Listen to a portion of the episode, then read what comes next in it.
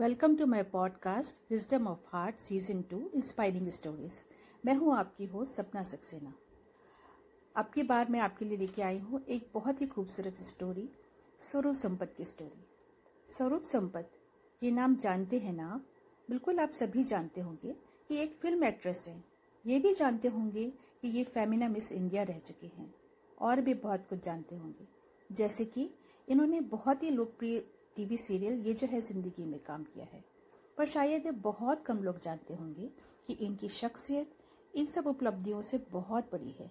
जानना चाहेंगे? तो आइए, मैं आपको सुनाती हूँ inspiring story of Swaroop Sampat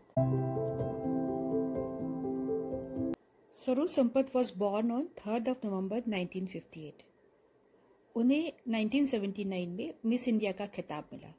इसके बाद उन्होंने कुछ फ़िल्मों में काम किया। अभी भी ये कुछ फ़िल्मों में दिखाई दे जाती हैं। लेकिन इन्हें सबसे ज़्यादा पॉपुलैरिटी मिली टीवी सीरियल ये जो ज़िंदगी में काम करके। अब मैं आपको इनके उन अचीवमेंट के बारे में बताऊँगी, जो उन्हें इस ग्लैमर वर्ड से एक बड़ा सितारा बनाता है। क्या आप जानते हैं कि स्वरूप संपत को प्रेस्टिजियस ग्लोबल टीचर अवार्ड 2019 के टॉप टेन फाइनलिस्ट में चुना गया है?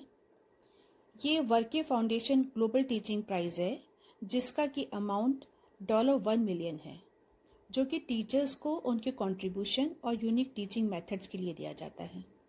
इस अवार्ड के लिए 179 कंट्रीज़ के 10,000 एप्लीकेशंस में से सिर्फ़ 10 लोगों को फाइनलिस्ट चुना गया था जिनमें से इंडिया से सिर्फ़ स्वरूप संपत्ति थी। है ना ये गौरव की बात? हालाँकि बाद में ये अवार्ड केन्या के मिस्टर पीटर तबीजी को मिला लेकिन यहाँ तक पहुँचना अपने आप में एक बहुत बड़ा अचीवमेंट है। तो चलिए जानते हैं, इस क्षेत्र में स्वरूप संपत जी का क्या कंट्रीब्यूशन है, उनके क्या विचार हैं और किस बात ने उन्हें इस क्षेत्र में कुछ करने के लिए प्रेरित किया।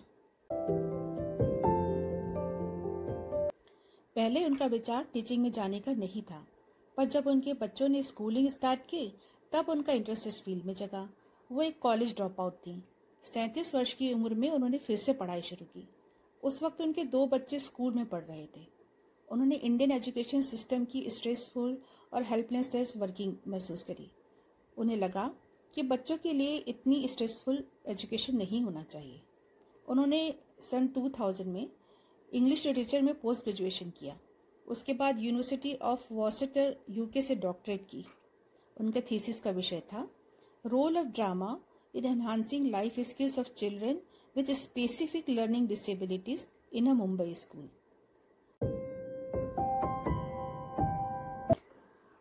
उनका कहना है कि आज टीचिंग ही उनका पैशन है। वो एक स्कूल से ना बंद कर देश के कोने कोने तक पहुँचना चाहती है, ताकि एक बड़ी और उदार टीचिंग प्रैक्टिस को परस्यू कर सकें। उनकी इस सोच ने उन्हें अलग अलग बच्चों तक पहुँचने में मदद की। गली के बच्चे, बहुत गरीब मार्जिनलाइज समाज के बच्चे चाइल्ड लेबर के लिए मजबूर बच्चे, ऐसे बच्चे जो स्कूल तक पहुँच ही नहीं पाते हैं, ऐसे बच्चों के साथ उनका जुड़ाव हुआ। बच्चों को पढ़ाते पढ़ाते ये फिर टीचर्स ट्रेनिंग ट्रेनर बन गई, ताकि ज़्यादा से ज़्यादा बच्चों को लाभ पहुँचा सके। इनकी स्टूडेंट्स गुजरात और महाराष्ट्र के ग्रामीण इलाकों में भी हैं और मुंबई और सूरत के आबिजात वर्ग से भी। अभी तक ये गुजरात प्राइमरी स्कूल के लगभग ढाई लाख टीचर्स को सैटेलाइट की मदद से ट्रेन कर चुकी हैं। इसके अलावा, उन्होंने गुजरात, महाराष्ट्र और राजस्थान के सोशल वर्कर्स को भी ट्रेन किया है। इन्होंने अजीम प्रेमजी फाउंडेशन की, उत्तराखंड, राजस्थान, कर्नाटक और पांडिचेरी के टीचर्स को भी ट्रेन किया है। और अभी ये महाराष्ट्र के लगभग साढ़े पाँच लाख टीचर्स को ट्रेन कर रही हैं। वो बताती हैं कि इनके स्टूडेंट्स में महाराष्ट्र के नंदूरपुर ज़िले के आदिवासी बच्चे भी शामिल हैं, जो पहाड़ और नदी क्रॉस करके एक घंटे में स्कूल पहुँचते हैं।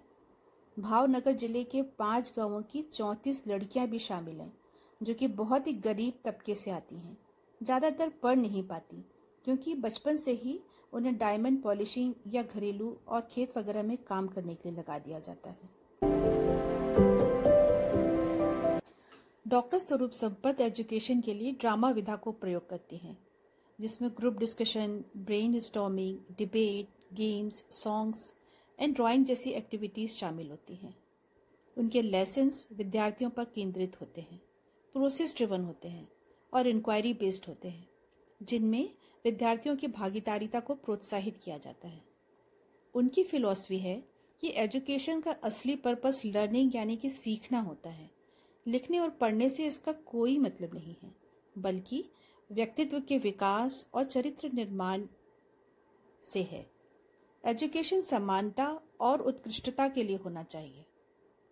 इन्हें 2016 में fourth international early childhood conference में most committed person of the year का अवार्ड भी मिल चुका है।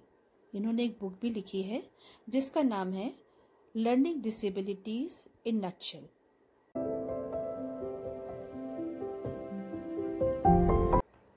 दोस्तों, कैसा लगा आपको डॉक्टर स्वरूप संपत के व्यक्तित्व का ये पहलू? निश्चित तौर पर आप इससे प्रभावित हुए होंगे। दुख की बात यह है कि ऐसे कितने ही लोग लगातार निस्वार्थ भाव से इस दुनिया को बेहतर बनाने की कोशिश में लगे हुए हैं, पर हम उनका ये पहलू जानते ही नहीं हैं। मेरे ये पॉडकास्ट सीरीज़ एक छोटा सा प्रयास है ऐसे रियल लाइफ हीरोज़ को आपके सामने लाने का। अगर आपको ये एपिसोड पसंद आया हो तो इसे अपने सभी जानने वालों से शेयर करें। मिलते हैं अगले एपिसोड में ऐसे ही एक और इंस्पायरिंग स्टोरी के साथ। तब तक thank you and good bye